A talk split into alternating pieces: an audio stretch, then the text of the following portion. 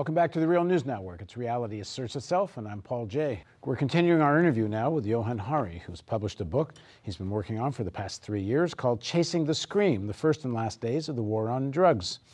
Johann has been a columnist for The Independent in London for nine years, and he's written for The New York Times, The Guardian, The Nation, and lots more. Thanks for joining us again. Great to be with you, Paul. So, one of the things you try to explore in your book, which I thought was quite interesting, is the relationship of addiction to trauma. I mean, a lot of addiction seems to be almost a form of self medication. People that are growing up in circumstances that are so unlivable. Uh, talk a bit about that. This blew my mind. I didn't know any of this before I set off.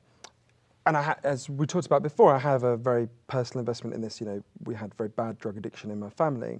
And if you had said to me four years ago, say, what causes heroin addiction? I would have looked at you like you were a little bit stupid, and I would have said, well, heroin causes heroin addiction. And for 100 years now, we've been told a story about addiction that is so deeply ingrained in our culture that it seems like our common sense. It almost seems stupid to, to say it, right? So we think if you, me, and the next 20 people who walk past this studio used heroin for 20 days, because there are chemical hooks in the heroin, at the end of that 20 days, our body would physically need heroin, and that's what addiction is, right? That's what we believe. First thing that pricked my awareness that that may not be true is when it's explained to me by a doctor.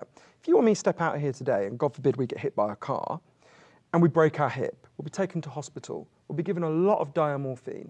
Diamorphine is heroin, much better heroin than the heroin you'd score on the streets in Baltimore because it's 100% pure, as opposed to the street heroin, which is going to be like 5 to 10% pure. You'll be given that diamorphine for a really long time, right? It's happening in every hospital. Anyone watching this anywhere in the developed world, that's happening in a hospital near you. People are being given a lot of heroin. You will have noticed your grandmother wasn't turned into a junkie by her hip operation, right? The, I must say that when my mother was in the hospital late in life, and they were so worried about addiction, they sometimes did leave her in pain. They were so afraid of how much yeah. they gave her. It's based on a complete misconception about addiction. There are massive studies of this that show that medical use virtually never causes addiction. The reason I discovered is I learned from talking to an incredible man called Bruce Alexander, who's a professor in Vancouver, who explained to me the old theory of addiction, the one that we all implicitly believe, uh, comes from a series of experiments that were done earlier in the 20th century. They're really simple experiments. If your viewers are feeling a little bit sadistic, they can try them themselves. You get a rat and you put it in a cage, and you give it two water bottles. One is just water, and one is water laced with heroin or cocaine. If you do that, the rat will very rapidly become addicted to the drugged water and will almost always kill itself, right? There you go, addiction. In the 70s, Bruce comes along and says, well, hang on a minute, we're putting the rat in an empty cage. It's got nothing to do except use the drugs. Let's do this differently. So Bruce built Rat Park. Rat Park is like heaven for rats, right? It's got loads of cheese, it's got loads of friends, it can have loads of sex, it's got loads of coloured balls and tunnels and everything rats like, right? And they've got both the water bottles. They've got the drugged water and they've got the normal water. And they try both, of course, because they don't know what's in them. But here's the fascinating thing. In Rat Park, they don't like the drugged water. They hardly ever use it. None of them ever overdose. None of them ever use in a compulsive way that looks like addiction. There's a very interesting human example of this I can give in a minute. There's loads of human examples. I actually think in Baltimore we're surrounded by them. But the, um, what Bruce says is, this shows that both the right-wing theory of addiction and the left-wing theories of addiction are wrong. The right-wing theory of addiction is, you know, it's a moral failing, you indulge yourself, you're a hedonist. The left-wing theory is, you know, you get taken over, your brain gets hijacked, all of that. What Bruce says, it's not your morality, it's not your brain, it's your cage addiction is an adaptation to your environment. Why do people living shitty, disconnected lives where they've got no meaning and they're cut off from all the people around them become much more likely to become addicts than happy, connected people? We could be drunk now, right? Set aside the drug laws. You and me, these, these mugs, they could be full of vodka, right? They're not. Why are we sober now? Because we've got something we want to do. We've got meaning in our lives. No, we choose not to. We've got, yeah, we've got, well, it's not about choice. We've got purpose in our lives and we've got things we want to be present for. No, but we've, I'm saying the choice comes from that. We don't yeah. feel some desperate need to deal, self-medicate. Exactly, exactly. And a really good human example happened to be happening at exactly the same time as the Rat Park experiment by coincidence. It's called the Vietnam War. In Vietnam, 20% of American troops were using heroin regularly, right? And if you look at the news stories from the time, there's a massive panic. They're thinking, because they believe the old theory of addiction, they're thinking, my God, we're going to have hundreds of thousands of junkies on the streets of the United States when the war ends. What happens? They come home, and the overwhelming majority just stop. They go to rehab, they don't go to withdrawal, they stop. Because if you're taken out of a hellish pestilential jungle where you don't want to be, you could be killed at any moment, you, you're not with the people you know, and you go back to your nice life in Wichita, Kansas, with your friends, your family, and your job, it's the equivalent of being taken out of the first cage and put into the second cage. Now, this has massive implications, partly for the drug war, because the drug war, but I think wider, the drug war is based on the idea that uh, the chemicals cause the problem, and we need to physically eradicate these chemicals from the world. If, in fact, most of the people, the vast majority of people who use those chemicals don't become addicted, if in fact you need a whole other component going on, well, then it makes much more sense to deal with that problem, and there's a country that does this. I think it has much wider implications. You know, you look at history, there are moments when addiction spikes, right? The Native Americans suffer a genocide, the traumatized survivors overwhelmingly become addicts, right? In England in the 18th century, people are driven off the land, out of the countryside into these disgusting urban slums the gin craze happens, right? And that's regarded as the crack of its day. Gin is regarded as this thing that hijacks you and takes you over. Why does crack happen in the 80s? The destruction of industrial America, the destruction of the factories, the destruction of organized labor. Why do you get the meth epidemic in the 80s and the 90s? You have the destruction of rural America under Reaganism. Why are we seeing an oxy crisis now? What's happened since 2008 that might be causing a lot of distress, panic, and pain? You know, so there is an underlying continuity where you see a spike in distress and we've created a society where a significant number of our fellow citizens, including some people I love, can't bear to be present in their lives. If we want them to be present in their lives, we have to make reality a lot better. And we have to think about the fact that a hyper individualistic, hyper capitalist, consumer based society leaves a lot of people feeling that life just ain't worth being present in. I wish we had more time. So we're gonna, because because there's, uh, I'm gonna plug the book. I don't always flog the book, but here I'm flogging the book. It's it's really worth going into. Uh, we have a few more minutes. Sure. So where are some places they are trying to make make reality a little more livable, particularly with more rational drug laws, and is it working? It blew my mind to this. If I'm completely honest, I put off going to the places where the solutions are being tried because I thought if it doesn't work there, if I go there and it doesn't work, this will be the most depressing book ever written. But actually, I was totally blown away by what I discovered. In the year 2000, Portugal had one of the worst drug problems in Europe. 1% of the population was addicted to heroin. They had a worse drug problem than Baltimore. And every year, they tried the American way. They cracked down harder, they punished people more, and every year the problem got worse. And one day, the Prime Minister and the leader of the opposition got together and they said, Look, let's just set up a panel of scientists and doctors to figure out what the hell will actually deal with this and let's agree in advance that we'll abide by whatever they recommend. So they just took it out of politics because the crisis was so bad. The panel comes back and says, decriminalize everything from cannabis to crack, but, and this is the crucial second point, take all the money we currently spend on arresting drug users, trying drug users, imprisoning drug users, take all that money and spend it on incredibly good drug treatment. And that's not what we generally think of when we think of drug treatment in America and Britain. Part of it is residential rehab and psychological support, which is great, and they do do that. But actually, the biggest part of it was learning the lesson of Rat Park. It was reconnecting addicts with the society. So, and the biggest part of it was just subsidized jobs. Say you were a smack addict, right? Your life fell apart, you used to be a mechanic. Once you're ready, they'll go to a garage and they'll say, if you employ this guy for a year, we will pay half of his wages. So just the, uh, you know, the goal was to make sure that every addict in Portugal had something to get out of bed for in the morning, had purpose and meaning in life. And the results have been, the results are in. It's been nearly 15 years, 14 years now. Injecting drug use is down by 50%, 50%. Every study shows addiction is massively down, overdose is massively down, HIV transmission is massively down among addicts. Um, and one of the ways you know it's been such a success, one of the most moving interviews I did was with a guy called João Figueira, who was the leader of the opposition to the decriminalisation. He was the top, top drug cop in Portugal. And he said a lot of the things that a lot of your viewers will be perfectly reasonably thinking. Surely, if you decriminalise all drugs, there'll be a massive increase in use, there'll be chaos. And what he said to me, I'm paraphrasing, the exact words are in the book, but he said, Everything I said would happen didn't happen. And everything the other side said would happen did.